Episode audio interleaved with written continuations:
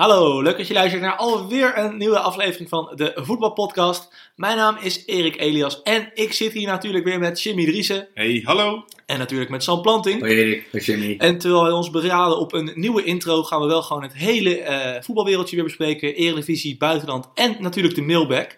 Eh, hebben jullie een lekker weekend gehad, mannen?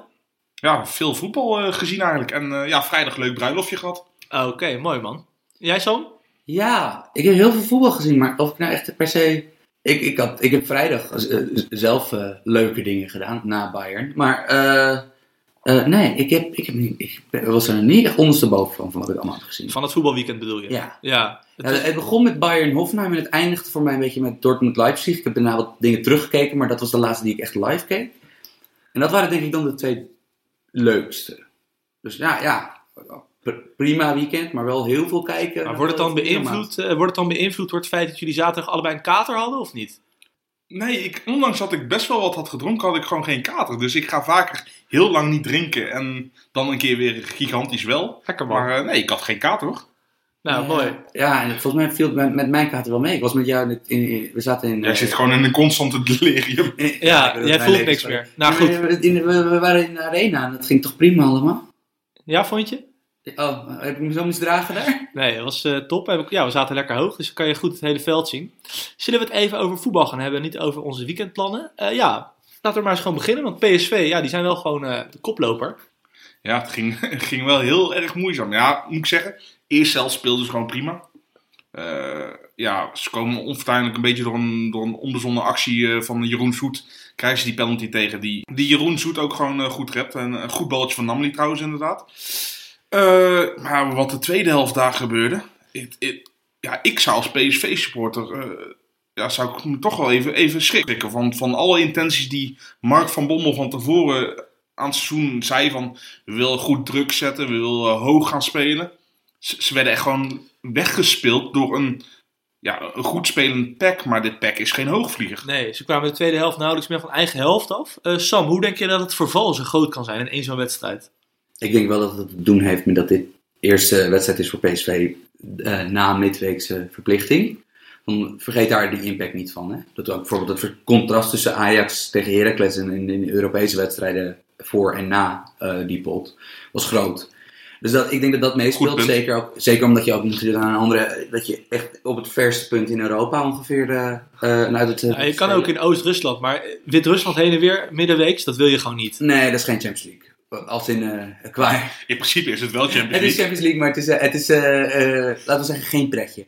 Eh, ik denk dat het verval eh, ook een beetje nog zo groot is, omdat je, eh, ja, je, je leunt op een centraal duo in Swaap en Viergever, waarvan ik nog steeds niet weet of dat afdoende is, of dat kan. Of daar kampioen mee in de Eredivisie te worden, het, bedoel is, je? het is traag hoor, je kan niet heel hoog gaan spelen met ze. Nou, ik bedoel, vorig jaar kon je kampioen worden met Swaap Isimat, maar eh, Van Bommel wil dus, ja, wil, wil, wil deze verdedigers iets meer verantwoordelijkheid geven in de opbouw. En ja, dan word je ook niet uitgeholpen dat je inderdaad, nou, een, een leuke aanspeeloptie als Van Ginkel, die PSV vorig jaar hebt, die, ha- had, die heb je nu niet. Ja, heel onfortuinlijk met Ryan Thomas wat er is gebeurd natuurlijk. Ja, dat is gewoon echt kut met peren voor, voor PSV. En, voor- en in de eerste plaats voor Ryan Thomas, die Ja. natuurlijk toptransfer maakt en dan, ja... Geen eh, minuut gaat spelen. Nee, en het is ja, eh, PSV tweede week op rij. Vorig seizoen natuurlijk ook al eh, relatief gezien veel, eh, veel, veel, late, veel late punten gepakt.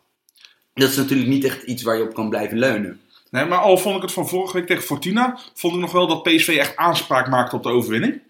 En nu is het wel echt gewoon een gestolen gestolen, overwinning. ja. Want natuurlijk, het narratief, en ook ik had het gevoel van PSV gaat het nog wel redden. Maar het had me ook niet, ik had het ook niet raar gevonden als gewoon Peck gewoon nog die tweede er had gescoord, toch? Nee, Maar ja, Pe- Peck had prima. meer kansen. Ja. Zowel qua kwaliteit van de kansen als qua Hoeveelheid? hoeveelheid. Dus ja, nee, eh, eh, logischerwijs had Peck ook gewoon eh, kunnen winnen. Donjan Malen, twee keer nu in vier dagen tijd, dat hij toch wel echt met individuele klasse doorslaggevend is vanaf de bank. Ja, Jim zei het al, hè? Groot talent. Groot Ja. talent. Ja. Ja, en, en een verschil met, met Mauro qua invalbeurten. Want daar, daar ben ik wel van geschrokken. Mauro vind ik ook een groot talent, Mauro Junior. Maar dat vind ik wel eh, van alle piepjonge talenten die er nu in Nederland rondlopen. En dan tel ik dus even de jongens bij Ajax die al een wedstrijdje of 30 in de basis staan even niet mee.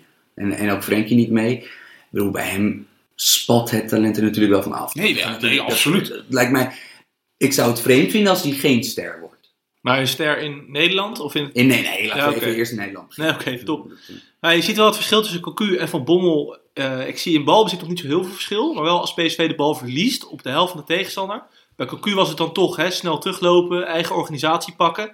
En Van Bommel wil wat sneller vooruit druk zetten. En ja, als dat er dan niet uitkomt tegen PEC... Ze dan- waren steeds te laat. Waren ze. Ja. En op een gegeven moment ging een Luc de Jong vol nog wel druk zetten, maar ging er vanuit het middenveld niemand, Precies. niemand meer door. Ja, dan krijg je dat verschrikkelijke cliché. Dan komt er te veel ruimte tussen de linies. En Ik- dan ik- kan Pak makkelijk voetballen. Ik had echt medelijden met Jorrit Hendricks. Want we- kijk, Jorrit Hendricks speelde geen goede wedstrijd. Maar ik vind niet dat we dit eh Jorrit Hendricks kunnen aanrekenen. Nou ja, wat natuurlijk opvallend is, en Erik, Erik is hier de jeugdtrainer van ons eh, drieën, dat er is natuurlijk een klassiek voorbeeld in deze wedstrijd waarom we misschien in Nederland toch iets meer richting zoneverdediging als team moeten gaan dan man, mandekking. Want En dan bedoel je de 1-0 van eh, de 1-1 van PEC. ja, wat leg jij hem even uit, Erik.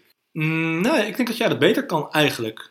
Nou ja, Van, van Krooi, eh, De linksbuiten van PEC. best, best man met Pek, zaterdag. Ja, denk ik wel. Ja, zo, maar sowieso een goede speler, toch? Goede speler bij VV vorig seizoen, eh, maar speelde een goede wedstrijd. Ja, die wordt aangespeeld in de voeten. Nou, wat zal het zijn? Op 40 meter van het vijandelijke goal. Ongeveer tegen de linkerzijlijn aan.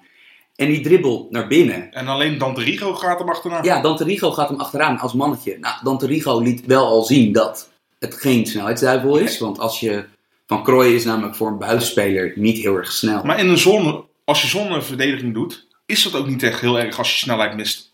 Nee, nou ja, Maar nee, ja, luister eens. nou, bij mandekking is het een groter probleem. Precies. En in elk geval, zeker, kijk, nee, bij slecht uitgevoerde mandekking. Want kijk, als- je eh, Mourinho in een prime Chelsea eh, eh, mandekking op het middenveld hanteert. Ja, kijk, luister als Etienne of Ram- Ramirez, die toen... toen Ja, al- alles staat en valt met de Precies. kwaliteit. Een goed voorbeeld is ook eh Gasperini, Atalanta. Die doet het ook.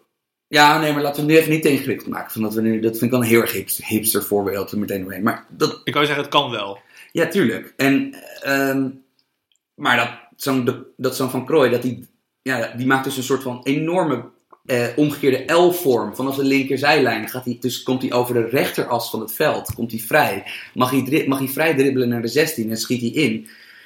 Of het een houdbare bal is, dat laat ik zo meteen aan jullie. Maar ehm, ik vind dit eh, wel een beetje zorgwekkend dat dan er moet overgenomen worden. En er waren volgens mij vier, vier spelers langs wie het, eh, het koppeltje van Krooi, Rigo langskwamen, die hadden kunnen overnemen. Ja, en ook Swaap en Viergever liepen weer naar achteren gewoon. Ja, dus Ja, het- wat het is, je geeft gewoon de, de waardevolste plek op het veld. Namelijk gewoon de, de, de zone midden voor, de, voor jouw 16. Die geef je gewoon weg. Want daar komen de meeste assists vandaan. En in dit geval een goal. Zone 14 eh, Ja. genoemd. Ja, ja dat is logisch.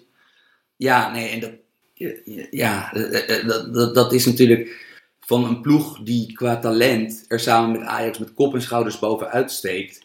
Dat is best wel amateuristisch. Als je dat dan afsteekt tegen wat je gewoon in doorsnee wedstrijden qua defensieve organisatie in de grotere Europese competitie zit.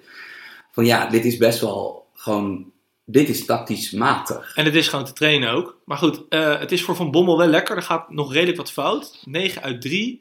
Eh, geeft die man gewoon nog wat tijd. Want ja, het is wel iemand die zelf op het hoogste niveau gevoetbald heeft. Niet onder de minste trainers. En het lijkt erop dat hij wel...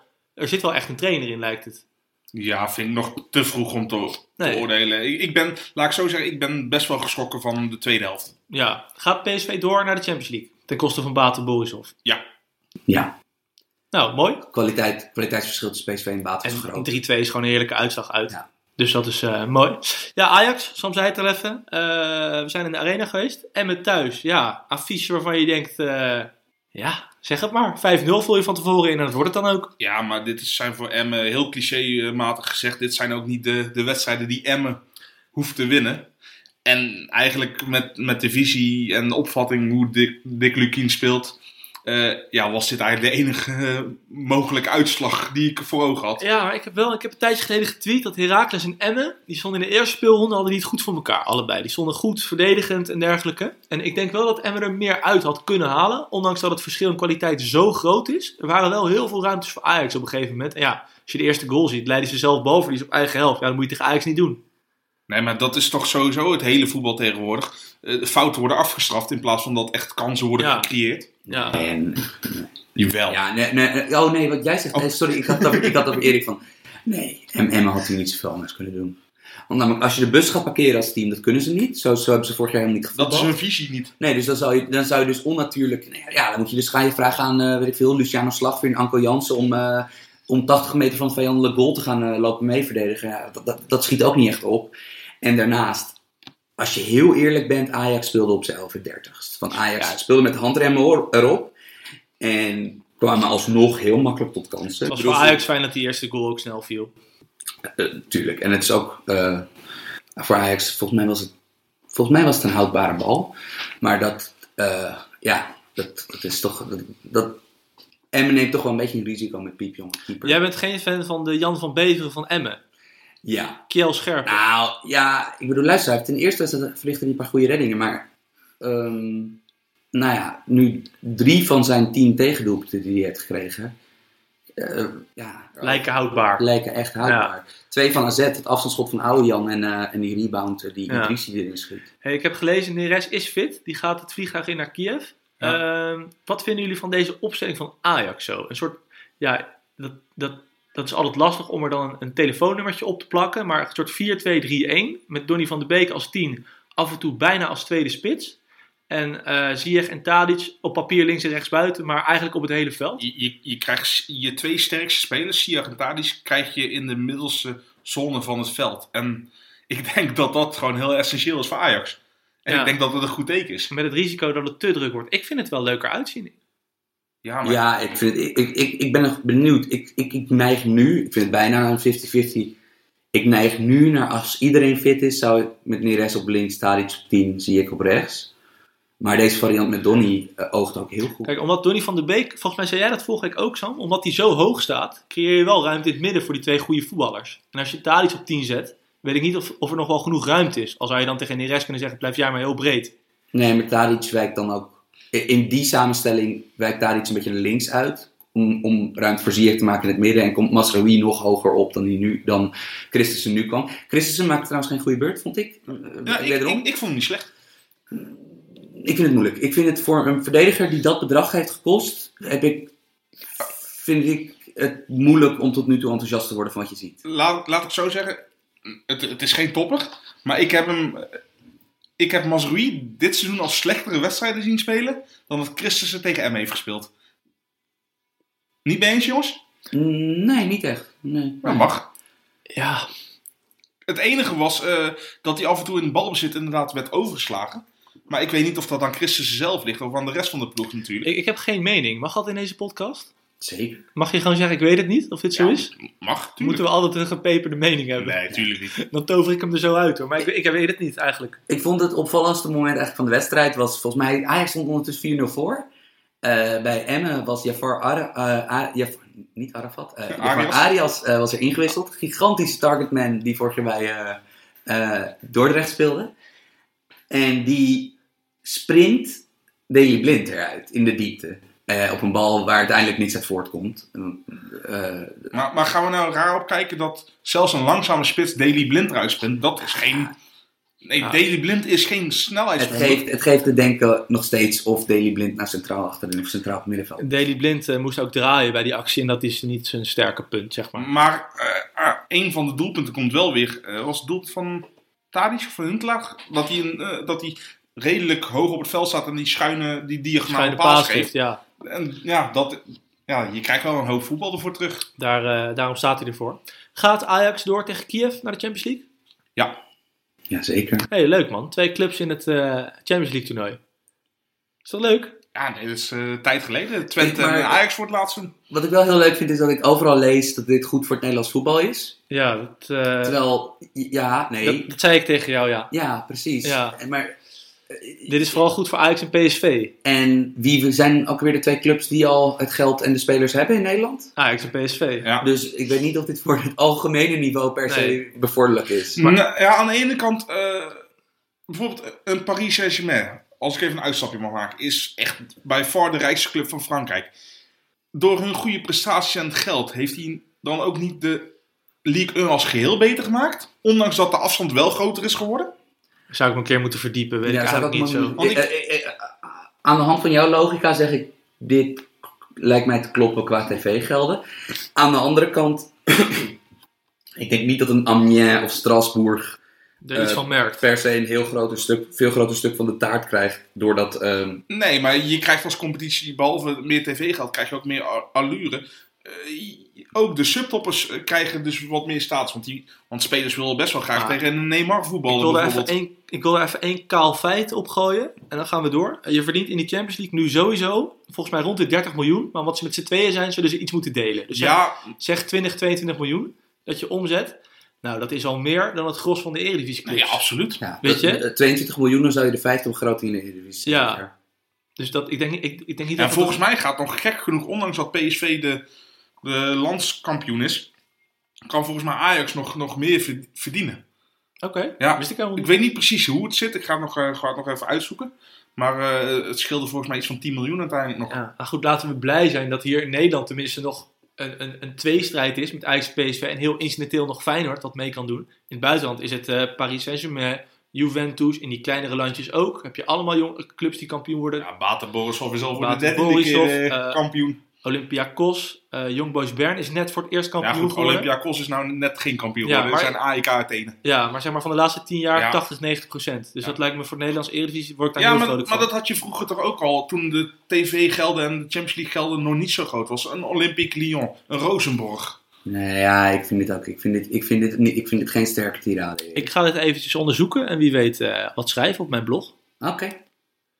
En wie weet ook niet, want eh, ja, er zijn nog wel eens vaker plannen om iets te schrijven wat er dan niet online komt. Feyenoord tegen Heerenveen, Eh ja, 5-3.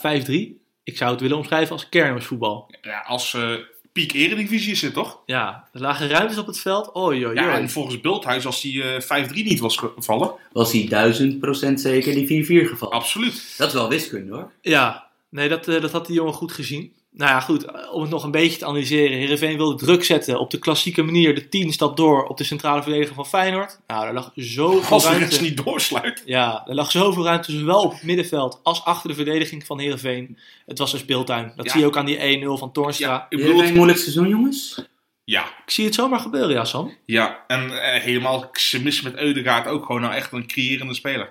Kijk, zijn statistieken waren niet goed, maar zijn onderliggende statistieken waren gewoon fenomenaal voor een club als Herenveen. En helemaal als je conc- ja, is, is Vitesse een concurrent van Herenveen dit seizoen? Ik denk het niet. Ik Nee. denk het niet. Ik denk dat dat een Maar- andere, een andere Laat ik zo is. zeggen, als Herenveen supporters hem wel gewoon dadelijk in de Eredivisie bij een andere club zien excelleren, gaat toch pijn doen, nog? Ja, heeft ook met de muntjes te maken natuurlijk. Dat Heerenveen en Vitesse geen concurrenten zijn. Ja, en, eh, maar Heerenveen, eh, volgens de commentatoren bij Studio Sport de afgelopen weken, en, en, of, of bij Fox Sports kan ook, die, dus Kobayashi en of Torsby gaan nog weg. Oeh. Want daar, daarom is ook Rienstra gehaald. Ja. Nou, Rienstra vind ik een goede voetballer ook. Maar die worden zeg maar nu aangeboden door makelaars, die twee. Of... Ah, weet ik niet precies. Dat, dat, of ik las, oh sorry, ik, eh, ik las dat over Yuki Kobayashi, dat las ik op VI. Nou ja, eh, eh, dat zal Reon Boeringa vast en zeker, eh eh, snap je? Eh, Die verzint Uit- geen dingen. Nee. En gisteren, volgens mij, of gisteren of vorige week hoorde ik op televisie dat, eh dat Torsby ook weg zou mogen. Nou, wel gunstig dat zo'n gast dan, eh, dan drie doelpunten maakt in zijn eerste twee ja, wedstrijden. en een rode kaart pakt. Ja, maar alsnog, ja, drie doelpunten. Ja. Maar je leest wel eens, eh, ook van buitenlandse bloggers of journalisten, van in de Eredivisie wordt over het algemeen niet goed verdedigd. Daar bedoelen ze dit soort potten mee. Dat er gewoon superveel ruimte ligt, nauwelijks dubbele dekking, weet je wel. Ja, Ja, ik bedoel, J- Jan-Arie van der Heijden staat natuurlijk voornamelijk bekend om zijn aanvallende acties.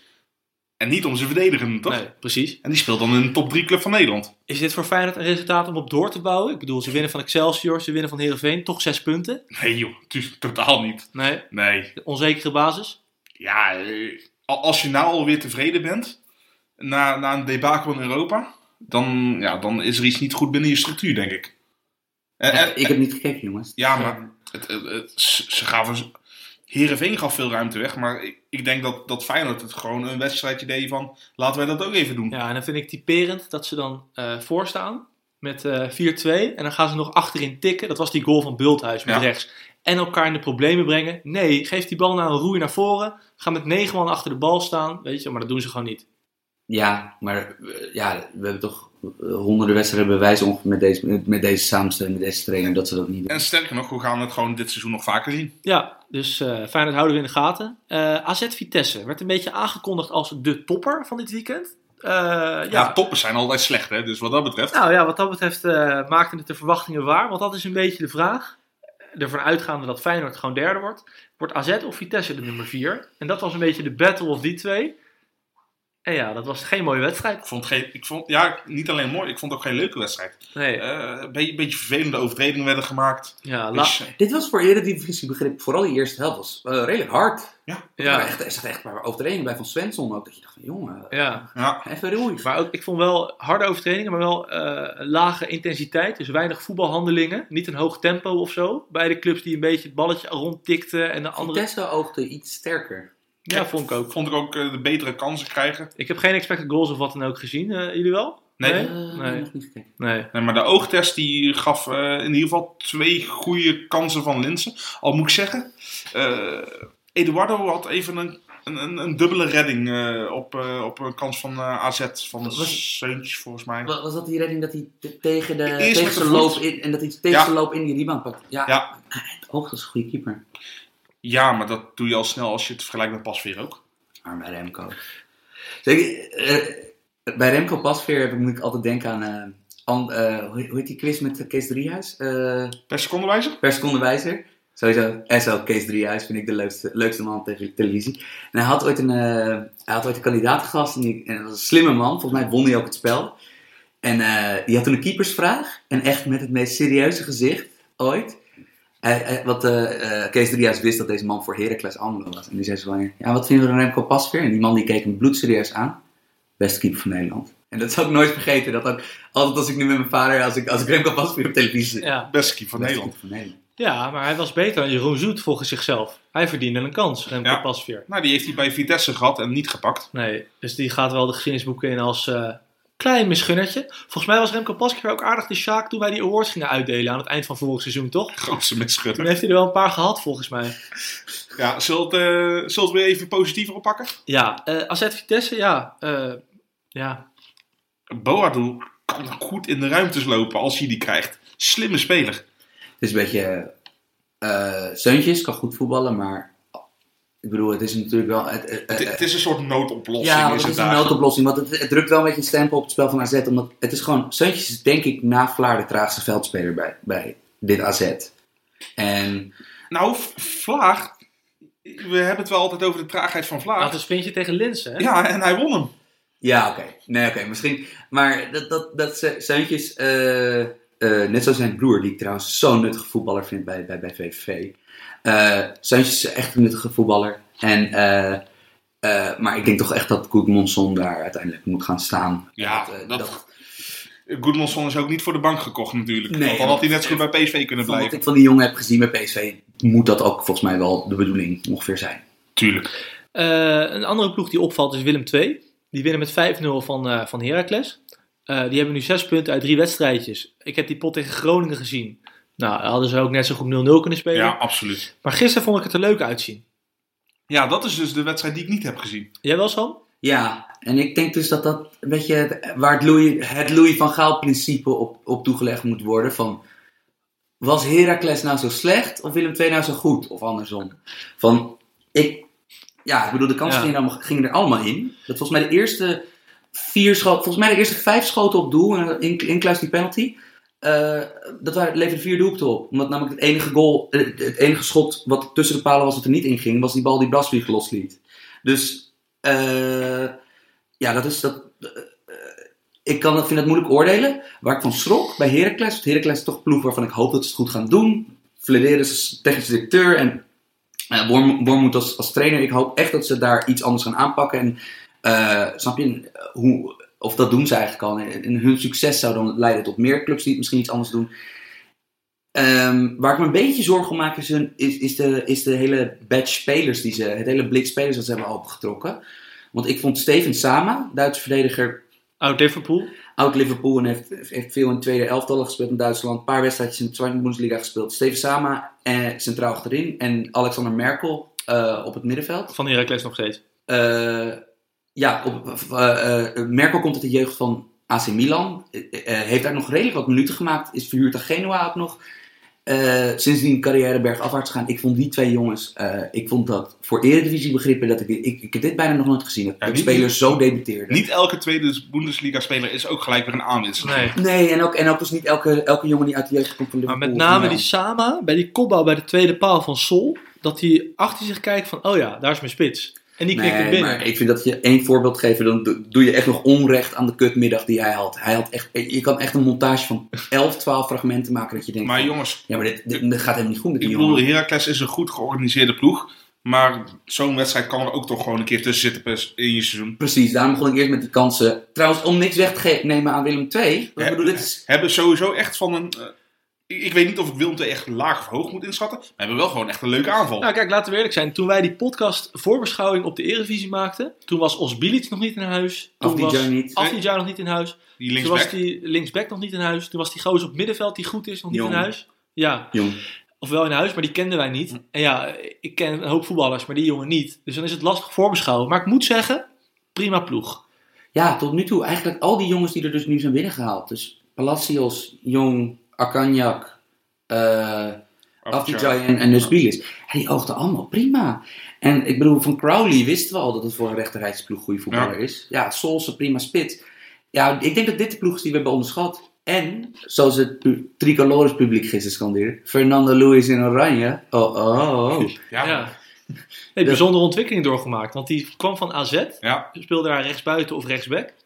Vorig jaar rechtsback bij Willem II en nu in het centrum. En ja, laten we eerlijk zijn. Hij doet het hartstikke leuk. hij is gewoon de Kyle Walker van, eh, van Willem II. Ja, sterk, snel. Ook een lekkere samenvattingsvoetballer. Hij sprint veel mensen eruit natuurlijk. Heerlijk woord is dat echt gewoon. Ja. Maar eh, ja, Willem II even eh, een, een veer in de, in de reet duwen. Op basis van deze wedstrijd wel. Ja, en wie weet zijn de mannen van Adi Koster wel de, de verrassing. Gaan we even naar het buitenland? Zou ik nog heel veel één, één vraag mogen stellen over Willem II? Oh, tuurlijk ik gewoon. weet niet of dit al gewoon 20 jaar in mijn hoofd zit, of dat het zo is. Maar, en ik weet dat dit lullig gaat klinken, want hun bijnaam is op gebaseerd. Maar zij hebben toch gewoon heel lelijke thuistenues?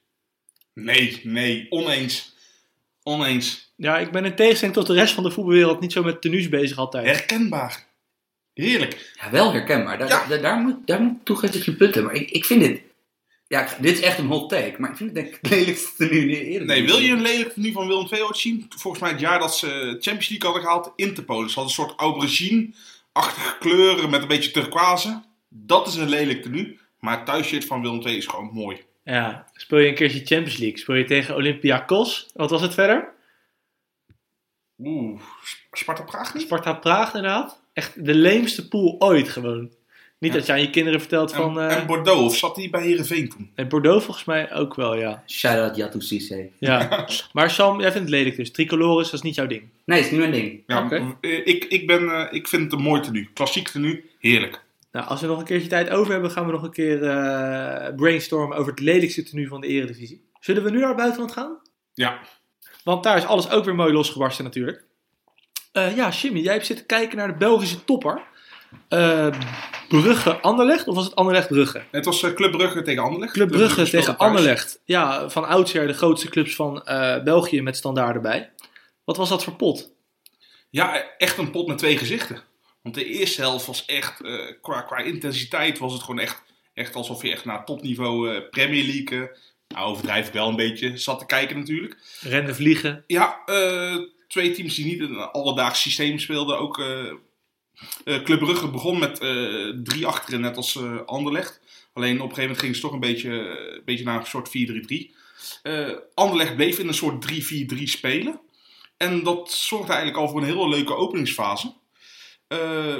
Het eerste doelpunt kwam uit de corner. Ja, dat kan gebeuren. Maar vooral eh, tegen, tegendoelpunt van Anderlecht, de 1-1, was gewoon echt een perfect uitgevoerde aanval. En zo waren er eigenlijk best wel meer. En het narratief dat, ja, dat de Belgische competitie eh, heel verdedigend is, ging voor deze wedstrijd niet op. Eh, en voornamelijk was het eigenlijk, ik, ik vond Hans van Aken vond ik, ik vind ik zo'n slimme speler. Van Brugge. hè? Ja. ja, dat is een middenvelder. Ook lang volgens mij. Ja, een, Niet sterk of snel, maar wel lang. ja, een beetje ondergewaardeerd vind ik hem eh, eigenlijk. Maar dat is vo- voornamelijk echt het, het tweede doelpunt, de 2-1 vlak voor rust. Ja, die zet hij gewoon echt totaal op samen met Ruud Vormer, die eh, gewoon weer hoog op het veld speelde. En, maar Jimmy, Ja. we, we hebben het te weinig over België. En, Ja. en, en Erik, volgens mij was er ook een, eh een, mailback-vraag binnengekomen. Waar er, waar er meerdere vragen over van, uit, vanuit België gekomen. Of bij de, de Pro League. Ja, het was iemand met heel veel vragen over België. Dus ik neem aan dat het ook een Belgische man was. Ja, maar ik vind sowieso dat we het misschien wat vaker, iets vaker over die competitie moeten hebben. Maar, wat, maar, maar mijn vraag is, en ik geef eerlijk toe, ik kijk heel weinig eh Belgische competitie. Ik heb alleen voor, me, voor mijn werk de, af, eh, eh, het afgelopen jaar wel eens. Ik heb bijvoorbeeld Band D gekeken. Ja. Maar, kan jij mij nou uitleggen, want ik weet dat oprecht niet, van hoe kan Ruud Vormer in een competitie die, nou, ik denk gelijkwaardig is, minimaal aan de. Eredivisie. Beter. Misschien zelfs beter, waarschijnlijk verdedigend beter. Ehm, hoe kan Ruud Vormer, een speler die toch ja, gewoon niet, die hoorde niet tot de top in Nederland, want hij, hij haalde het net niet bij Feyenoord. Hoe kan hij zo de grote meneer zijn bij Club, bij club daar? Eh, ja, ten eerste is hij ook gewoon. eh, eh, hij is beter geworden zelf natuurlijk. Ik is ouder geworden, meer ervaring gekregen, herkent situaties beter. Alleen hij staat nou ook ten opzichte van zijn tijd bij Feyenoord staat hij veel hoger op het veld. Hij is zeg maar echt, echt een van de laatste die de spitsen moet bereiken. En dat doet hij gewoon echt goed. En hij scoort zelf ook gewoon goed. En het verdedigende werk hoeft hij wat minder op te knappen. Waar, waar eerst eh, Marvelous Nakamba natuurlijk was. En nu heb je met Mats, Ri- Mats Rits, ex-Ajax, nooit doorgebroken, heb je ook zo'n speler. En eh, met Van Aken ook nog bij zich heeft hij eentje... Een, een speler met heel slimme loopacties. Dus Die kan Hij- hij ook bedienen. Zeg ja, maar. hij heeft gewoon... eh, Club Brugge heeft het zo gedaan dat eigenlijk alles om Ruud Vormer gaat draaien. En dus bij een Nederlandse club is dat nooit geweest natuurlijk. Maar ze spelen dus 3-5-2 met het middenveld eh, Rits van Aken Vormer. Ja, eigenlijk vrij aanvallend. Ja, want aan de buitenkant hebben ze ook nog eh Dajuma, eh, Arnoud Groene, Groeneveld van eh, NEC. En Dennis, een Nigeriaanse speler. Die eigenlijk ook gewoon offensief is. Vroeger had je daar met Meunier bijvoorbeeld, had je daar echt wel een, ja, wel een offensieve back, maar echt een verdediger. En nou gaat, Ja. gaat eh, Club Brugge gewoon all-out attack. Dit klinkt wel als een ploeg die in Nederland in ieder geval mee zou strijden om de titel. Ehm, Ja, en, en nog iets wat, ik- wat ik eigenlijk misschien nog leuker vind. Kijk, Club Brugge is vrij stabiel. Ik vind dat Anderlecht eindelijk een beetje leuk eh, beleid gaat voeren. ja. Geven toch even wat jeugd nou de kans. En ze hebben niet meer van die spelers als een Markovic of een eh, Diego Capel of een eh, Marin. Ja, die deden soms wel aankopen uit grote competities. Dat je Ja. dacht van nou, dat zou in Nederland nou echt niet kunnen. Zowel qua salaris als, als qua wat dan ook. Nou ja, zo- zo- En jij zei dat, eh, ik vroeg, ik vroeg bij het voorbespreken van deze podcast, vroeg ik aan jou van wie zijn nou de grote jongens nu bij, bij Anderlecht? Er wilden wel wat verrassende namen uitkomen eigenlijk. Ja. Trebel, een heel belangrijke speler op het middenveld, ex-standaard. Tegenwoordig ook aanvoerder volgens mij. Eh, ja, ze hebben met Santini natuurlijk echt een schot in de roos. eh, komt van het Franse Carn af.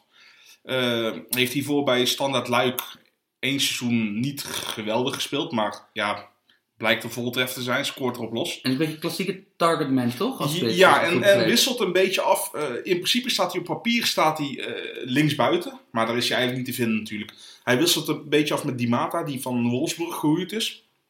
Eh, ja, en, en eigenlijk is Santini dan wel een beetje het aanspeelpunt. En Di Mata, die zwerft eromheen. En ja, ik vind eigenlijk ja, best, wel, best wel goed dat ze eindelijk weer beleid lijken te gaan voeren. Kijk, of het uiteindelijk ook structureel succes op gaat leveren ja, dat blijft altijd koffiedik kijken. Maar ik denk wel dat dit de juiste toon is om eindelijk gewoon weer vanuit je krachten. Want Anderlecht heeft gewoon een, een razend goede opleiding natuurlijk. Ja, Ja, maak daar gebruik van. Ja, en in de afgelopen jaren had je eigenlijk altijd... De, de enige twee die je altijd had, Den Donker en Tielemans. Daar Ja, hebben ze wel te en, veel en, voor. en daarvoor praat ook nog Dennis Praat. Ja, dat is waar. En dat, maar dat... eh, ja, ik hoop ook. Ik bedoel, het, het, en ik vind, dat we, ik vind dat we daar misschien iets, iets vaker een, een blokje aan mogen besteden in België. Want, want volgens mij is dat gewoon een best Ja. leuke competitie. Ik volg dat vooral via Twitter. En dan zie je vooral veel memes en grappige momenten van Olivier de Schacht. Speelt hij Ja. nog bij Anderlecht? Hij is naar Lokeren gegaan. Ja, inderdaad. leuk. Oké, dat is wel eh, een cultvoetballer, hè? Ja, ja, en we doen er een beetje laagdrunkend op. Om, omdat inderdaad een Dens wil, een Vormer, eh, een Mats Rits, die in Nederland ja, min of meer zijn mislukt, het goed doen in... Ja, ja. Ook misschien een maar- beetje de... Maar de- spelers kunnen toch ook gewoon beter worden? ja, en kijk, kijk naar... Ik, Kijk, ik vond Densville trouwens erg goed. Ik vond Denzel ook goed. Maar Ja, die wilde niet verlengen. En toen hebben ze viergever gehaald. En toen was van nou, dan ben ik weg. Maar even, eh, ja, Vormer. Ja, Graziano Pelle. Bij AZ totaal mislukt. bij Feyenoord de beste spits van de competitie Ja. geworden. Soms is er iets ongrijpbaars, waarvan we ook zeker niet moeten gaan doen alsof we alles kunnen verklaren. Waardoor speler bij club A het niet redt en bij club B wel. Eh, Club Brugge. Hoe, hoe, hoe aardt iemand in een land? Hoe wordt hij daar opgevangen? Hoe staat hij zelf eh, qua relatie in het leven? Dat soort dingen zijn ook allemaal zo belangrijk. Voor mij heeft een leuke vriendin. Dat eh, durf ik niet te zeggen. Eh, wie trouwens nog wel zijn debuut maakte? Soufiane Ar- Amrabat. Oké. Overgenomen van, van Feyenoord. Voor welke positie is hij gehaald, denk je? Hij is een beetje ook voor het middenveld gehaald, voor de Mats Rits positie. Dus de maar- zes echt. Ja, alleen hij kwam erin voor, voor Wesley, wat een van de twee spits is. En ja, toen had ik wel zoiets van, oké, nee, dat gaat zo'n verdedigende wissel. Ik vrees dat het niet goed gaat. Ja, en het werd nog eigenlijk bijna werkelijkheid. Want eh, een van de eerste acties is Amrabat die veel te wild aan de verkeerde kant instapt. Een persoonlijk duel verliest. En daardoor een counter ontstaat wat in principe in eerste instantie een strafschop eh, opleverde voor, eh voor Anderlecht. Alleen door de VAR werd hij uiteindelijk teruggeroepen van nee, was er net buiten. Dat vond ik een twijfelgeval. Maar ja, ik snap wel dat hij niet wordt gegeven. Maar ik, ik vond het nog geen ijzersterk debuut van, Nee. Van Amrabat. Maar ja, goed, in een proppere inval eh, in, in het laatste kwartier waar je een voorsprong moet verdedigen. Ja, ik denk dat Club Brugge een betere ploeg heeft dan Feyenoord. En als je van de bank van Feyenoord naar zo'n club gaat, ja, ga het maar doen. Het, het, het is in ieder geval geen stap achteruit. Nee. Het kan een stap zijwaarts of omhoog zijn, dat moet nog blijken. En, eh, ja, en waar ik wel van geschrokken was, en niet alleen ik, eh, Van Hazenbroek zei het ook al, Bakali. Ja, eh, Hij van Hazenbroek, trainer Anderlecht, ja, zei over Zaka Bakali, oud PSV. Wat zei hij? ja, dat hij niks goed had gedaan. En ik kan hem wel 40 minuten geven, maar dan had hij 40 minuten niks goeds gedaan. Ja, dat is zeg maar een beetje de Aad de Mos van België, maar met voetbalvisie. Die Ja. doet altijd lekkere uitspraken in de Een media. beetje druk te makertje is het wel inderdaad, maar eh, ja. Zaka Bakali, dat is, dat is nou een, eh, een redelijk deprimerende carrière. Nou, hij heeft er wel veel geld op gehaald. Ja, maar ik hoop echt, ik hoop staan, echt maar- dat hij het gewoon goed gaat doen dit jaar bij Anderlecht. Want in essentie, het, het is een geweldige speler. Ja. Maar Blijft er nou dat PSV dat toen in de voorrondes, een jaar vijf, zes geleden, toen tegen AC Milan... Ja, eh, dat ze, maar dat ze wervelden tegen uh, Zult Waregem was toen Ja. dat ze zo goed speelden. En de twee jongens die daar eigenlijk, wat, dat wij dachten van holy shit, dat is de toekomst van, van het, van, van het Eredivisie voetbal, Maher en Bakali. Ja, dat die dus gewoon, ja, die zijn Ja, allebei. Bakali die hat tegen NEC, ik kan me nog Ja. herinneren. Dat hij ook een bal in de kruising schoot als 17 ja, jaar. maar ja, Tobias Sana heeft ook ooit ge- goed gespeeld tegen de NEC. Zeker weten. En eh, ja, er hing ook een heel circus omheen van zaakwaarnemers en Ja. zo. Dat is ook nooit, eh, nooit echt goed. Maar laat ik zo zeggen, ik hoop gewoon dat Bakali, eh, dat deze invalbeurt niet exemplarisch is voor zijn tijd van Anderlecht. Want als hij het daar ook niet redt, is hij afgeschreven. Ja, dan zie je hem En gewoon ik, in ik, Jupiler ik League. geloof nog steeds in die jongen. Ja. Ja, goed, talent vergaat nooit. Gaan we even naar een ander bier- buurland. Ja, ook een bierland, maar ook een buurland. Namelijk Duitsland. Want ja, de Bundesliga is weer begonnen. Eh, Sam, je had het net over Bayern Hoffenheim. Eh, die hebben we alle drie gezien? Nee, Jimmy Nee, niet. ik zat op de bruiloft. Jimmy zat op de bruiloft. Maar dan zat je niet even op het scherm eh, Nee, nee, te nee. Oh, Nee, dus, er zijn grenzen. ja, Eh, Sam, Bayern Hoffenheim. Ja, even behalve, er, waren wat, eh, er was wat VAR-gerommel in de slotfase. En, eh, niet alleen bij die wedstrijd in de Niet alleen Bundesliga. bij die wedstrijd, we gaan het over een andere Bundesliga-wedstrijd. Gaan we het wel over die situatie hebben. De- laten we het zeggen dat, dat hier uiteindelijk eh, was Karma effende zichzelf wel uit. Eh, ja, Bayern München. Nou, Bayern München won de wedstrijd met 3-1. Relatief laat. Volgens mij vielen de 2-1 en de 3-1 na de 80ste minuut. Hoffenheim, toch wel, Hoffenheim kwam vroeg op 1-0 achter. En, maar toch bleef redelijk in de wedstrijd. Maar dit is gewoon een probleem. Want Hoffenheim miste weliswaar wat goede spelers. Ze misten hun sterspeler voorin, Kramaric. Ze misten een paar middenvelders. Maar Hoffenheim leverde een goede wedstrijd af. Nagelsman had het goed neergezet. Press was goed. Eh, de wingbacks in hun 5-3-2 systeem die leverden enorm veel arbeid af. En Bayern München wervelde er gewoon eigenlijk weer helemaal doorheen. Van, ik bedoel, dat Bayern München is gewoon heel erg goed. En ehm, problematisch goed voor het Duitse voetbal. Ik vond wel in de eerste helft, Sam, vond ik niet dat... Ik ben het helemaal mee eens met jouw stemming. Bayern is te goed voor de Bundesliga. Helemaal eens. In de eerste helft vond ik niet dat ze uit open spel superveel konden creëren. Dat is één helft voetbal. Dat is één helft voetbal. Ik bedoel, wat, wat, wat uiteindelijk ook, als je weer kijkt naar wat zij... eh, ze hadden volgens mij ook een heel hoge ratio expected goals. Dus gewoon heel ge- hoge kwaliteit kansen weer. Tegen Hoffenheim. Wat geen, dat is geen ondergemiddelde defensieve ploeg. Dat is een goed verdedigende ploeg. Ook in deze samenstelling? Ja, ook in deze samenstelling. En ehm, ja, dit, dit was gewoon dit was te goed. En eh, dit was dan nog met Robbo op de bank. Games op de bank. En Goretzka. Hummels en Goretzka op de bank. Dus eh, ja, het, het, is, het is gewoon een ijzersterke ploeg. En ze hebben gewoon eh, di- ik denk dat Bayern München samen met Manchester City... Nee, Manchester City niet. Maar wat, Bayern München zou denk ik oprecht de Bundesliga winnen met hun tweede elftal. Zie jij al een beetje de hand van Kovac? Nee, maar dat is ook... eh, ik bedoel, deze selectie is al relatief lang samen. Je hebt een paar jongens die er nu langzaam worden ingewerkt. Goretzka is dit jaar nieuw. Nabri is dit, dit, dit jaar nieuw. Die zat nog niet bij de selectie. Tolisso en... eh, eh, nou, wie, wie, wie, wie zijn er nog meer voor ingewerkt? Tolisso en Gamet. Rudy, Sule. Ja, Rudy gaat alweer weg. Ja. Maar, Renate Sanchez ooit misschien nog. ja, nee, nee, nee, nee. nee. Je, hebt, je hebt echt zeven, je hebt zeven middenvelders die meer aanspraak maken.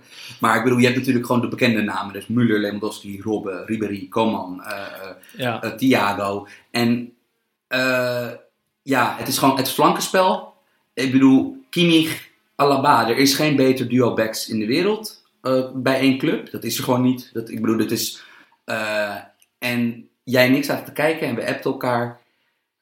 En Joshua Kimmich leverde een paar corners gister, eh, vrijdag af. Dat wij dachten, ja, dat is letterlijk perfectie. Dat is gewoon, als jij een bal daar neer kan leggen uit een corner, consistent. Terwijl je bent, als, je bent al Bayern. Je bent Ja. al zoveel beter Ja, dan de maar tegenstander. Kimmich en Alaba zijn eigenlijk gewoon middenvelders die ook gewoon echt gewoon wel goede backs zijn. Ook gewoon. Nou, precies. Want ze kunnen Ja, verdedigen. Ik en- zeg altijd over Kimmich, van wanneer gaat die jongen naar het middenveld? Ja, maar Alaba precies elke keer als ik zit te kijken, denk ik van ja, maar tegenwoordig als back ben je en een soort buitenspeler. En als je aan de binnenkant speelt, ben je ook een soort centrale middenvelder. Dus het hoeft helemaal niet. En helemaal omdat eh Bayern München toch vaak de bal heeft. Ja, en dus ook Daarom. bij Bayern München, wat het ook is, hè, dat is... Altijd zijn er dan een beetje van die narratieven in Duitsland van dat ze eh, op de weg dat ze minder aan het worden zijn. Terwijl als je eigenlijk kijkt naar hun Champions League geschiedenis de laatste jaren, hebben ze redelijk wat pech gehad. Van, ze, ze, doen, ze zitten er namelijk altijd in de mix voor de eindoverwinning. En ja, dan kan je nu, nu kunnen ze mensen hun hoop vestigen op het feit dat Robin en Ribéry eh, volgens mij respectievelijk 5 en 34 zijn. En dat Hummels en Boateng al een hele rits wedstrijden in de benen hebben. Maar ja, als je dan weer Coman bezig zag tegen, tegen Ja, Hoffenheim. Koeman is wel alleen wel lang geblesseerd nou hè? Ja, maar is- die, maar die kreeg schoppen, Jim. Ja, die kreeg, die kreeg Dat- drie dat was- doodschoppen in 40 minuten. Dat was echt niet normaal. Dat was een beetje vergelijkbaar met Zeefuik bij, eh, bij de jongen van de Graafschap. Ja, maar dan drie keer op dezelfde speler. En ook, dat zet ook daarna de toon in de wedstrijd. Want de Bayern München spelers, die hadden na die overtreding... Het werd grimmig. Ja, het werd grimmig. En er werd gewoon een versnellingje of drie hoger gespeeld. Van toen hadden ze zoiets van, oh, oké, gaan, we, gaan we zo doen, Hoffenheim? Ehm, ja, dit, dit, eh, maar dan, snap je, dan kan je hopen op dat het... Maar dan zit er dus, er, er is altijd weer een volgende. En dan valt nu Coman weg. En dan heb je Nabri. En Ja. misschien wel een van de drie beste aanvallers bij de concurrentie van het afgelopen Ja, seizoen. en het, het ironische is wel dat natuurlijk Robben en Ribéry zijn je, je, in principe je basisspelers, denk ik, op de buitenkanten. En als die niet fit zijn, heb je altijd nog Nabri en eh Coman. En Ja, het maar dat, i- en, Ja, en Müller. Ja. Games kunnen er ook en het spelen. ironische is dat die twee buitenspelers nu geblesseerd zijn. Dat de oude mannen, Robben en Ribéry, dat die het nu doen. Zeker natuurlijk met de blessuregeschiedenis die we kennen van Robben en Ribéry is dat wel een, beetje ironisch. Eh, was er nog een leuke wedstrijd? Tenzij je nog wat wil zeggen over deze pot, Sam? Nou, Nou ja, dat je, als je van, bij Bayern München moet je ook altijd even onthouden dat Müller en Lewandowski gewoon heel erg goed zijn. En dan snap je zo meteen speelt Games weer een periode mee en dan denk je, oh, tering, wat is die gast goed in voetbal. Van ja, je, je hebt er zoveel daar. En die gaan, die gaan gewoon weer meedoen aan de Champions League dit jaar hoor, absoluut. en die andere Nederlander in deze wedstrijd? Bij Hofheim, Brenet? Niet gezien. Die speelde niet. Oké. Dat, eh, eh, Bre- kijk, Brenet, ze hebben redelijk wat geld voor hem betaald. Toch zou ik als Brenet-fan niet heel erg veel speelminuten verwachten. Want ze hebben drie andere wing, wingbacks die voor die twee posities eh, aanspraak maken op minuten. Want is hij echt voor de linkerkant of voor de rechterkant gehaald? Ja, dat weten we niet. Dat weten we nog want niet. hij Maar speelt niet. Misschien is hij ook wel als derde. Als hij is, kijk, op het Hoffenheim speelt met drie centrale verdedigers. Dus op zich zou je een snelle jongen ook aan de buitenkant van dat drietal kunnen zetten. Ik zie dat niet. Want ook, zeker, Nagelsman gebruikt er bijna altijd drie jongens van boven de 1,90 meter. En, eh, Dat is en, Brenet niet. en, pa en pasende spelers. Terwijl Brenet is meer een bewegende speler dan een pa pasende speler.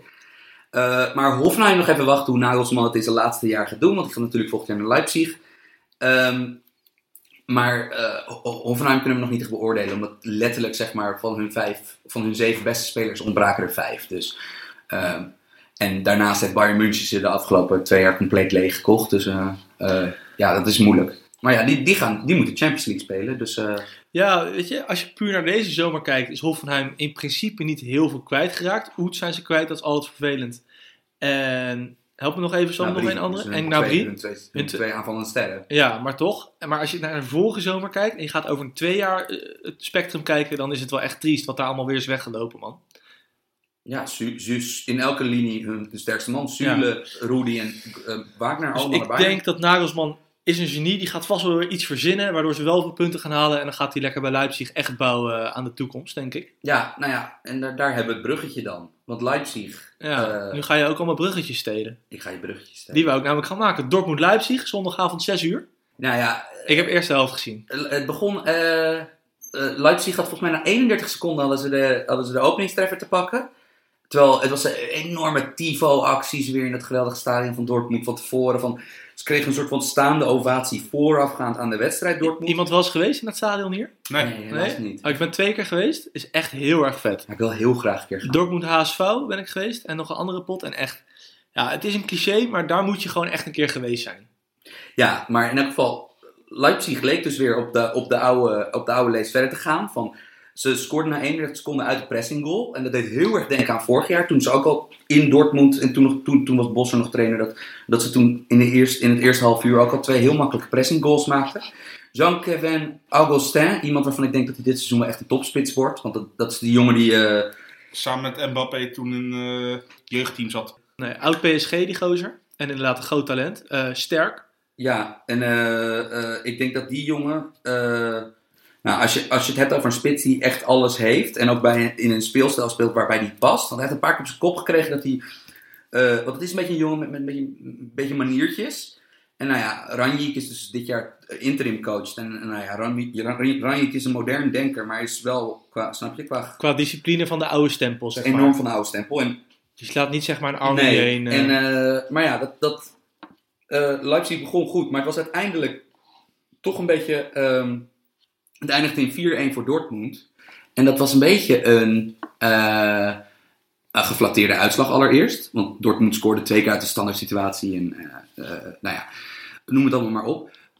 Maar waar ik een beetje voor vrees bij Dortmund, is dat die een heel aardig seizoen gaan hebben. En dat dat dus in het postnarratief dat Peter Bos er heel slecht op komt te staan. Terwijl ik denk dat er redelijk veel dingen daar gebeurden waar hij eigenlijk geen hand in had. En we kunnen het allemaal even, even, even voorbij gaan. Want het is eigenlijk per linie valt er eigenlijk iets te zeggen dat je denkt, oeh, want dat is wel heel anders. Want allereerst, wat opvalt, is dat, Hof, eh, dat Dortmund heeft afgelopen winter en deze zomer hebben ze heel veel geld uitgegeven aan een centraal duo. Ze hebben eh, Akanji gehaald van eh, Basel. Basel. En links centraal hebben ze nu Abdou Diallo. Dat is een jongen uit de jeugd van Monaco. Die speelde vorig jaar bij Mainz. En die hebben ze voor 30 miljoen opgehaald. Twee jonge jongens in het centrum dus. Twee jonge jongens, twee voetballende verdedigers. Want die Akanji hebben we op het WK kunnen zien bij Zwitserland. Dat is ook iemand die, die comfortabel aan de bal is. En nou ja, dat is het duo wat eh, eh, eh, Bos daar voornamelijk tot zijn beschikking had. Dat was Socrates en En Bartra. Ja.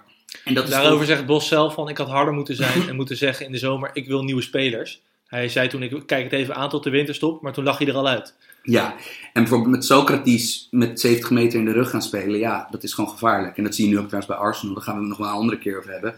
Maar eh, ook al helemaal gezien dat, dat, dat, dat Dortmund niet echt eh, wereldklasse backs heeft. Piszek en Schmelzer zijn prima, maar eh, ja.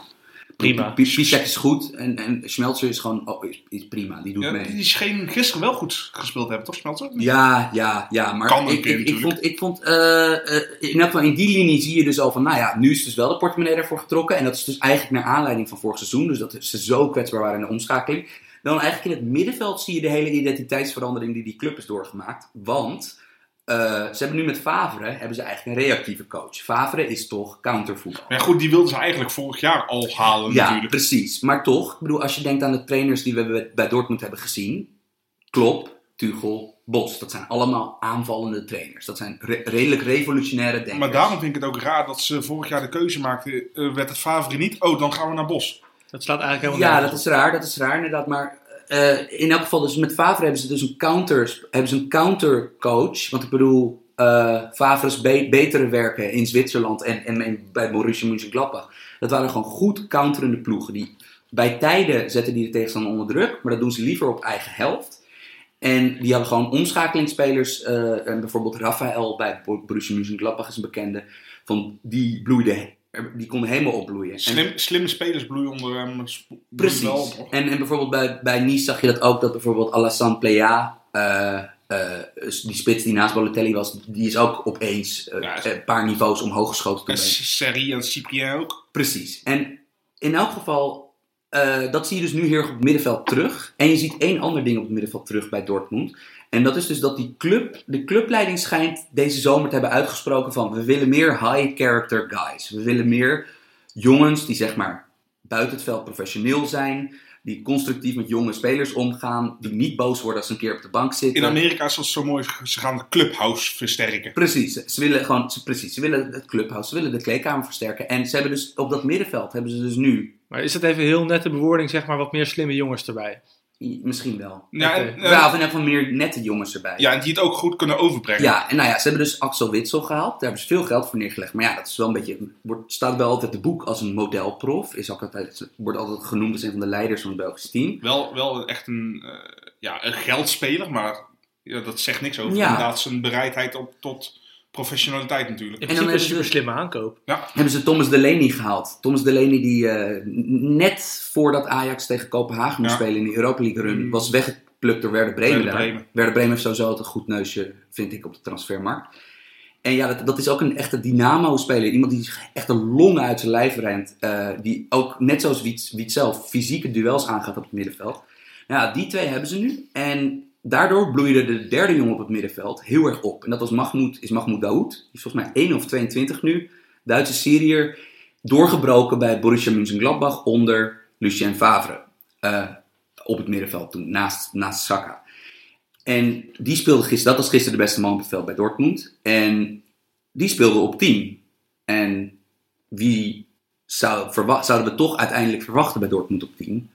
Wie, wie draagt er bijvoorbeeld nummer 10 bij Dortmund? Marco Royce, Nee, Gutsen. Nee, Oh, Gutsen. ja, Mario Gutsen. Die, die vergeten we natuurlijk. sterker nog, die ben ik al helemaal Ja, vergeten. en daarnaast Royce, eh, En moet je elf. ook nog Royce nadenken heeft dat 11, ja. Shinji Kagawa, eigenlijk jarenlang de beste Aziatische voetballer ter wereld, die, ook, die lijkt ook uitgespeeld daar.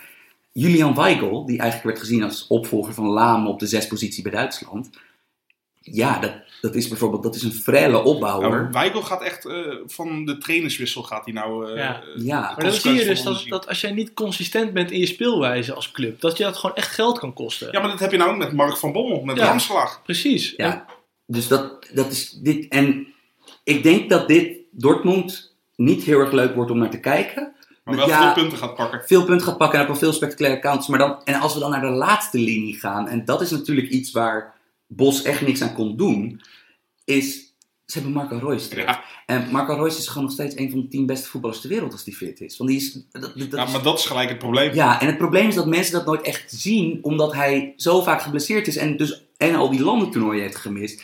Maar Marco Reus is natuurlijk als individuele speler is echt gewoon echt wereldtop. Nu is het wel een beetje de vraag eh, wie de derde aanvaller wordt. Want ze hebben natuurlijk met Royce op links en Pulisic op rechts. Nou, dat staat als een huis. Ze hebben ook nog Jadon Sancho. Misschien het grootste Engels voetbaltalent hebben ze daar op de bank zitten. Maar eh, gisteren speelde daar Maximilian Philippe. Redelijk talent hebben ze, eh, heeft, toen Bos binnenkwam hebben ze die van Freiburg overgenomen. Buitenspeler. Ja, tweede spits. Eigenlijk, het is geen spits. Het is meer een- spits. Precies, het is meer een voetballende spits. En ehm, eh, de andere- ze hebben ook een, ze- die 17-jarige Zweedse jongen, die Isaac. Ja, hebben ze. ach- 18 jaar is hij. Ja. dat is al- En ze willen dus duidelijk nog een spits. Waarschijnlijk wordt dat Paco Alcacer. eh, die een paar jaar op de bank heeft gezeten bij Barcelona, maar bij Valencia, Valencia goed spits was, ja. Eh, ja, dan heb je toch wel een aardige ploeg. Ik had eigenlijk wel verwacht dat eh Bas Batshuayi hadden Ja, ik ook. gehouden. Ik ook. Maar ik, ik denk dat misschien eh, dat dat ook met de komst van Favre te maken heeft. Is Batshuayi een counterspeler? Nee. Nee, want hij is niet zo snel. Nee, het is, het is, het is, het is een... eh, Nee, maar je had, je had, het is wel een beetje eh, wat eh Favre bij Nice in Balotelli had natuurlijk. Mm, Ja, ja. Maar bijvoorbeeld, ja, maar ik denk dus dat hij. bij Balotelli, hij had daar wel Plea natuurlijk. Dat is een heel direct soort Ja. spits die dan op de vleugel was en die dan altijd. Dus ik denk, ik denk dat hij toch met. Dat hij in Paco zal hij een beetje zo'n spits hebben die, die je nodig hebt voor dat voetbal. Ehm, en ja, nou ja, bijvoorbeeld eh, voor, onder Bos en onder Steuber vorig jaar was Dortmund de minst scorende ploeg uit corners en vrij trappen. Tegen Leipzig eh, gaan de eerste twee corners die ze krijgen, scoren ze uit. Dus nou ja, dat, eh, Small sample size. het, zat, het zat ook allemaal een beetje mee. Ehm, Leipzig lijkt gewoon niet om de titel mee te willen doen. Want Ranjik hield gewoon, eh, die hield eh, in de eerste wedstrijd van het jaar tegen een directe concurrent. Hield die Timo Werner en Bruma op de bank. Kan je daar een beetje zeggen dat dit een tussenjaar is? Nou, nee, bijvoorbeeld dat Ranjik heeft dus duidelijk gewoon gedacht van, nou, Dortmund uit, terwijl we hebben 0-0 gespeeld in Europa League donderdag. We moeten, we moeten ons plaatsen voor Europa League. Al is het alleen maar dat Leipzig die, die 10, 15 wedstrijden extra nodig heeft om al die talenten veel speeltijd te geven. Het enige wat een beetje opviel bij Leipzig, en dat valt al, viel vorig jaar ook al op, is dat Emil Forsberg, die in het eerste seizoen dat Leipzig in de Bundesliga speelde, misschien wel de beste speler was, naast, naast Nabi Keita, die is het kwijt. Daar, daar is iets mee aan de hand. Van dat is, eh, ehm, dat gaat niet goed. En dat eh, eh, vind ik zonde. Maar die, die, die, ik heb het idee dat die er langzaamaan uitgeconcurreerd gaat worden door Bruma als Loekman terugkomt. Ik denk dat die, ik denk dat dat Ja, een ik, beetje... ik hoop wel dat Lukman terugkomt. Want ja, bij Everton krijgt hij nou geen speeltijd. Bij Leipzig deed hij het leuk. Maar ik, ik snap wel wat Erik zei, een beetje een tussenjaar. Want ja, ja Nagelsman gaat het natuurlijk worden. Ja, maar ik bedoel, als je kijkt wat voor talent. Van, ik ga niet al die talenten opnoemen die ze nu via Salzburg en ook, en ook zelf aan het aantrekken zijn. Maar ze zijn krankzinnig veel talent aan het kopen. Maar kijk alleen naar het centrale duo. Ze hebben een 19-jarig centraal duo. Dajot Upamecano en, en Ibrahim, Ibrahima Konaté. Nou ja, dat zijn gewoon de opvolgers van Varane en Umtiti bij Frankrijk. En die hebben zij nu al. En ja, En Varane en Umtiti hoeven nog lang eigenlijk niet te vervangen. ja, worden. en bijvoorbeeld, nou ja, als je kijkt op allemaal andere bepalende posities, hebben ze ook. Diego Demme gaat ook heel veel interlands voor Duitsland spelen. Eh, Werner ook. Ja, ze hebben er duidelijk veel talenten. Hey, nu hebben we een, een Serie A preview uitgebracht, een, een Eredivisie en een Premier League. Eh, daar blijft het bij, dus we gaan de Bundesliga niet eh, in een individuele podcast voorbeschouwen. Wat denk jij, Sam? Wie is de grootste uitdager van Bayern dit jaar? Bayern, eh, rotatie. Snap je hoe, ze van plan zijn de Champions League dit jaar aan te pakken? Ik bedoel, er is geen scenario waarin Bayern geen kampioen wordt. Ehm, best of the rest. Nou ja, Dortmund lijkt dus een heel andere weg in te, in zijn geslagen, maar hebben er wel natuurlijk dan de beste selectie en ook, ook het meeste geld te besteden. Leverkusen was vorig jaar heel leuk om naar te kijken. Heel veel aanvallend talent. Leon Bailey, die ooit nog bijna naar Ajax ging van Genk, die Jamaicaan. Zijn ze zijn niet veel kwijtgeraakt, zeg ik even uit mijn hoofd. Helemaal niks. Nee. Dat, eh, eh, die Leon Bailey hebben ze, Julian Brandt hebben ze, met Alario een goede jonge Kai. Havertz hebben ze nog. Kai Havertz, Benny. Henrichs. Eh, precies, nog een Ja, supertalent. Hen- Henriks komt volgens mij wel richting Ja, maar die speelt Paris Saint-Germain volgens mij. Maar die, sp- ja, maar het gaat nu niet door. Nu Kehrer is gegaan. Nu hebben ze geen rechtspoot meer nodig. Maar, en ze hebben Kevin Volland. Dat is ook al jaren een heel goede. Ehm Leverkusen heel leuk. Heiko Herrlich laat ze mooi voetbal spelen. Heel vaak speelt hij maar met drie verdedigers. Speelt Terwijl het zelf helemaal geen mooie voetballer was. Nee, maar grappig. Maar hij speelt dus wel bijvoorbeeld... Hij speelt dus van die 3-4-3 systemen met eigenlijk vijf aanvallers. Ehm, dat is heel leuk. Maar ja, die, eh, zo zie je, de, de Bundesliga is een heel erg leuke competitie. Omdat het ook heel gelijk is. Ja, als je nummer 1 niet meetelt. Ja, want bijvoorbeeld Leverkusen ging wel gewoon met 2-0 onderuit tegen Gladbach. Wat weer goed oogde in een, in een iets ander jasje dan voorheen. Ik denk dat Dortmund de, de beste ploeg is. Ehm, Leipzig en Hoffenheim zullen de ene week heel goed zijn, de andere week wat minder. Want die hebben ook Europese verplichtingen en een jonge ploeg. Eh, ik weet niet of Tedesco nog een jaar zo'n wonder kan verrichten met Schalke. Hij heeft wel wat aardige spelers erbij. Eh, met Sané, die verdediger van Senegal. Oet, nou, ja, die kennen we natuurlijk allemaal wel. Sebastian Rudy lijkt er op weg naartoe. Ja, en, eh, van als, Bayern naar... eh, als vervanger van, van Max Meyer. Eh, maar dat blijft natuurlijk allemaal een beetje van... Vorig jaar hebben ze zo boven hun stand gepresteerd. Ja, dat was echt knap. Dat was echt super knap. ja, en niet alleen boven de stand, andere clubs misschien ook net iets beneden precies, de stand. Dat, precies. En in dat geval denk ik ehm, eh, ja, dat, je gewoon, dat je gewoon heel veel moet kijken. Eh, En het is bij de, eh, bijvoorbeeld in het tweede seizoen zelf van het vorige Bundesliga seizoen waren er een paar rechterrijtjesclubs die opeens onverslaanbaar werden. Stuttgart en Werder Bremen. Maar, Maar- Stutt- maar Stuttgart heeft wel gewoon vorig jaar al leuk ingekocht, toch? Ja, en, en die hebben bijvoorbeeld in Erik Tommy hebben ze een eh, Duitse linksbuiten die ja, tot zijn 24ste in tweede en derde elftallen moest, moest wachten. En die nu een van de betere buitenspelers in de Bundesliga is. Ehm, ja, dat, dat, het is altijd een beetje, dat is het leuke. Dat er doen zeg maar echt tien ploegen mee om de top vier. Eh, en dat is het leuke aan de Bundesliga. Net zoals dat er twaalf ploegen kunnen degraderen. Ja. Eh, even over Schalke gesproken. Daar, daar heb jij ook het een en ander van gezien, Jim. Daar waren wat eh VAR-meningen over te vormen. Want de video assistant referee is in zijn tweede jaar bezig in Duitsland. En het lijkt daar altijd een beetje, ja... Had ik niet verwacht van die Duitsers, want die zetten het meestal wel goed weg, toch? ja, meestal punctueel veel, natuurlijk. veel incidentjes daar. En dit was, dit was een vreemde. Ja, van, ja dat van Weghorst was, was bizar natuurlijk. Het waren twee, dus twee eigenlijk tegenovergestelde incident. Je bent Nastasic bedoel je? Ja, want Nastasic, de uh, centrale verdediger van Schalke, kreeg eerst geel voor een overtreding Ja. op Weghorst. Dat was een harde gele kaart. Of dat was een, dat was een donkergele kaart. Ja, het, blijft interpretatie Precies, van mensen natuurlijk. En, en de VAR is niet om dit soort beslissingen uiteindelijk beter te maken. Het gaat puur om de echte dwalingen die echt over het hoofd worden gezien. Eh, dit gaat zonder VAR of met VAR maakt niet heel veel uit. De uitkomst kan misschien anders zijn, maar hier zal altijd discussie over blijven bestaan. Ja, want het was dus dat Nastasic kreeg dus voor een harde donkergele eh, gele kaart. Ja, je kan hem geven. kreeg hij na VAR review rood. Terwijl eventjes later, bij een corner, ik denk drie of vier minuten later, Weghorst eh, met eh, Boerstaller, Guido Boerstaller ruzie kreeg. Ja, moet je eigenlijk ook niet willen. Nee, zou ik ook niet doen. Ik bedoel, Boerstaller ook een grote fan. Groter En dan Weghorst, denk ik. Weghorst stapte agressief overeind. En ja, Hij, hij zei zelf dat hij eh, zijn balans verloor. Want het was wel Ja. een beetje een, een soort nep mater, materazzi kopstoot. ja, was het. als dit een kopstoot was, was het wel een heel lelijke Ja, kopstoot. maar eh, het ergste vind ik nog wel, eh, we gaan het zo over de VAR verder hebben, maar hoe Weghorst daarna reageert, alsof hij zelf geraakt had. Ja, nee, oké. maar- dat, dat was er ook maar laten, we heel, laten we heel even proberen uit te leggen wat er is gebeurd. Want niet iedereen heeft het gezien. Van, zo'n we- Weghorst kreeg rood aanvankelijk voor, voor, voor, voor, het, voor het incident. Boergzaller geel. En na VAR review kreeg hij opeens geel. Ja, en eh, Weghorst stond eigenlijk, eh, die situatie duurde iets van drie, vier minuten. En Weghorst stond wel al buiten de lijnen, ging eerst bij de vierde ref, ging die zeuren. Eh, Weg, Weghorst ging klassiek Weghorst. Daar kwam het op neer. Wout being Wout. Maar het was natuurlijk voor Schalke en voor de neutrale kijker vanuit dat oogpunt. Het was natuurlijk een beetje wrang dat een gele kaart opeens rood werd voor Schalke. En een rode kaart geel. Ja, En, en- helemaal was het extra wrang, want Weghorst werd daarna nog gewisseld voor Kiencheck. Ja, maar het was dus wat Schalke kwam nog. Het stond 1-0 bij al deze incidenten voor Wolfsburg. Dat was trouwens terecht. Ja, Want Wolfsburg speelde een redelijk aardige pot op dat moment. Ehm Schalke kwam nog terug via een late penalty. van maar Bentaleb, ja. Daniel Ginczek, de backup van Wout Weghorst. Voor de tweede keer in vier dagen tijd kwam hij erin voor Weghorst. Ja. En maakte hij de winnende late treffer. En, en zonder VAR was deze wissel dus nooit ge- gekomen natuurlijk. Dus ja, het is vrij beslissend geweest. Maar laat ik vooropstellen, de VAR, met VAR zullen nog steeds foute beslissingen worden genomen. Want de VAR is een hulpmiddel en is niet end of all.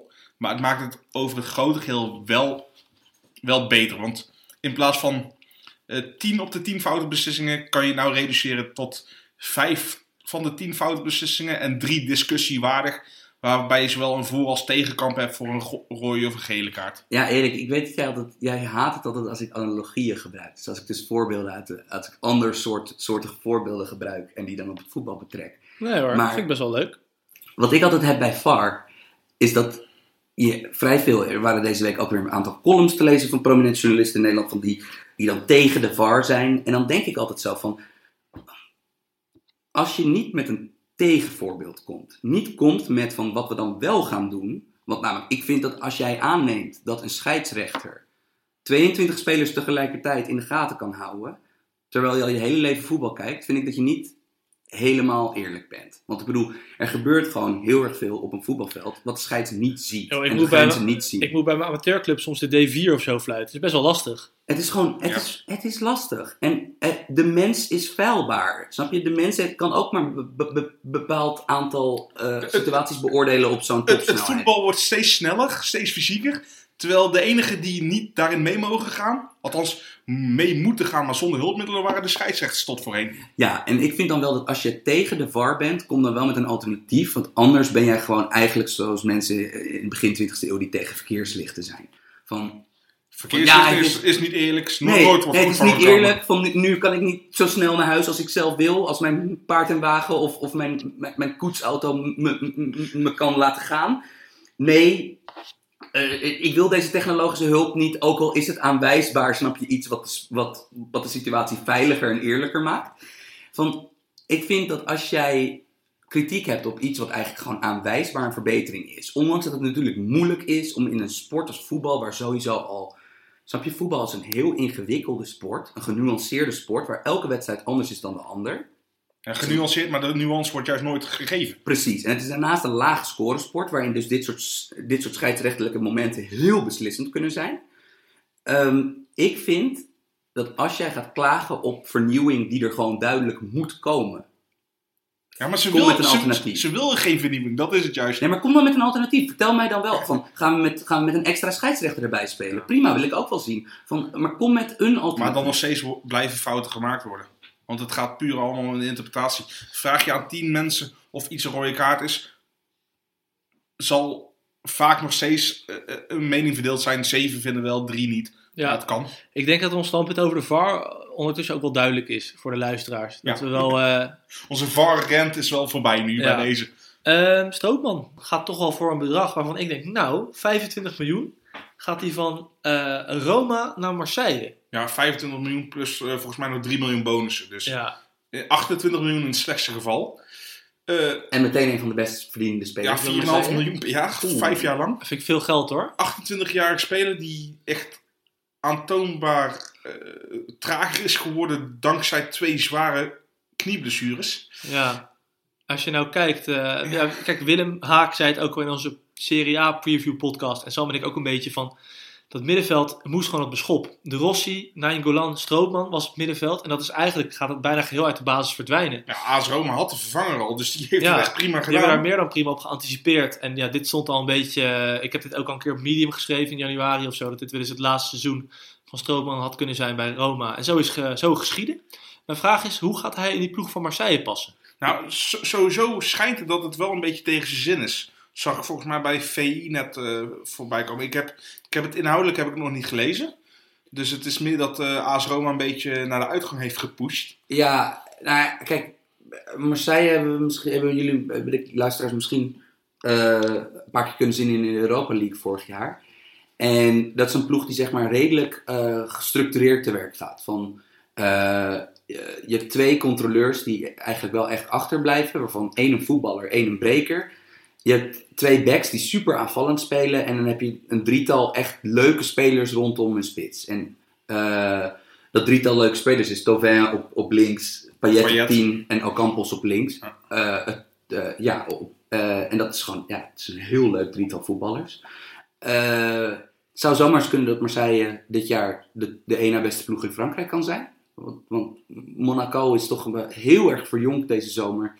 En het gaat tot nu toe een beetje moeizaam. En Lyon is de ene week super en de andere week eh, eh, minder. Ja, Marseille is wat degelijker. En met Strootman ja, ja, en is ik denk dus dat hetzelfde natuurlijk. bij Strootman de double pivot op dat, in dat systeem van hun. Hij zal dan samen met Morgan Sanson eh, een middenveld Want Luis. Gustavo gaat echt alleen nog maar vanuit Ja, want centraal Louis, achterin. nou ja, kijk, luister, nu ze een linksbenig controleur in Strootman hebben gekocht, gaat Luis Gustavo duidelijk gewoon centraal achterin spelen, omdat hij daar vorig jaar gewoon echt heel goed was. En Marseille, dat is denk ik het zwakste punt in de selectie van Marseille. Dus Ze hebben wel die- eh Caleta Car gekocht. ja, weet ik, Ja. maar, eh, Eh, Salzburg. Maar toch, die is jong en eh, Rudy Garcia is, is eh, Fan van Strootman. Ja, en ook is, is, is- doet tamelijk kalm aan met, met, met, met jonge spelers kansen geven. Want ze hebben twee grote talenten. Camara, centraal verdediger, en Maxime Lopez, een piepklein technisch middenveldertje. En die worden echt heel langzaam gebracht. Want dat is eh, toch ook ervaring, eh, vindt Garcia belangrijk. Gewoon bijna Philip Cocu-achtig. Ja, maar ik denk dus wel dat Sanson Strootman is wel een goed middenveldskoppel. Want Sanson is een middenvelder die, als hij tien jaar eerder was geboren, was het een Frans international gewoon geweest. Ja, dat is een goede middenvelder. Maar ik bijvoorbeeld, eh, als hij echt Luis Gustavo één op één gaat vervangen, omdat Luis Gustavo naar achter gaat. Ik vind Luis Gustavo wel een beter verdedigende speler dan Strootman. Ja, ja. Maar en ook denk- bewegelijker. ja, Ja, maar, dat is mijn, mijn koelkast is bewegelijker dan Strootman. Ja, maar bijvoorbeeld Strootman brengt toch wel een paar andere dingen. Hij brengt, hij brengt power. Hij brengt eh, eh, ook... Ik vind hem altijd wel, als hij mee mag richting 16 van de tegenstander...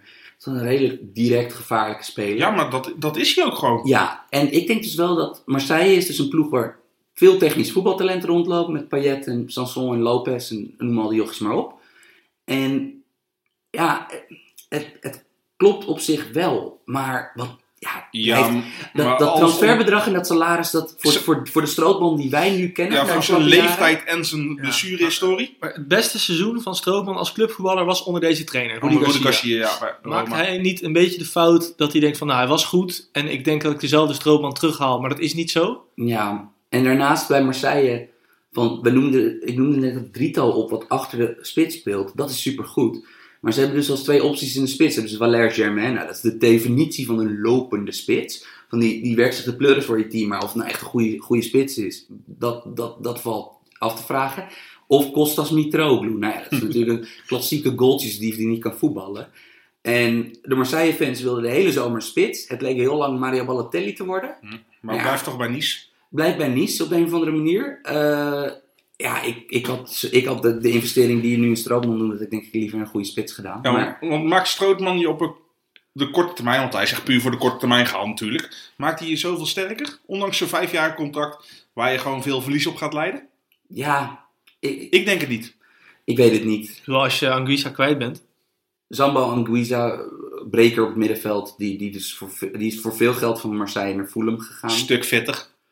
Ja, maar wel mindere voetballer dan Strootman. Dat Ja, dan weer wel. Ja. Maar ehm, ja, ik denk dat, ja, ik bedoel voor Strootman, hij moet deze kans aangrijpen. Want Ja, voor dat geld zeker. Nou Ja. ja, dat is wel lekker. Ja. Toch? ja, dat, en ik bedoel, nee, maar het is toch redelijk belangrijk als wij met het Nederlands elftal ons voor een paar toernooien willen plaatsen. Hebben we toch echt een paar, een paar ervaren, goede spelers Ja, maar nodig. ik, ik denk eerlijk gezegd dat Strootman geen grote rol meer voor Nederland gaat betekenen richting het volgende eindtoernooi.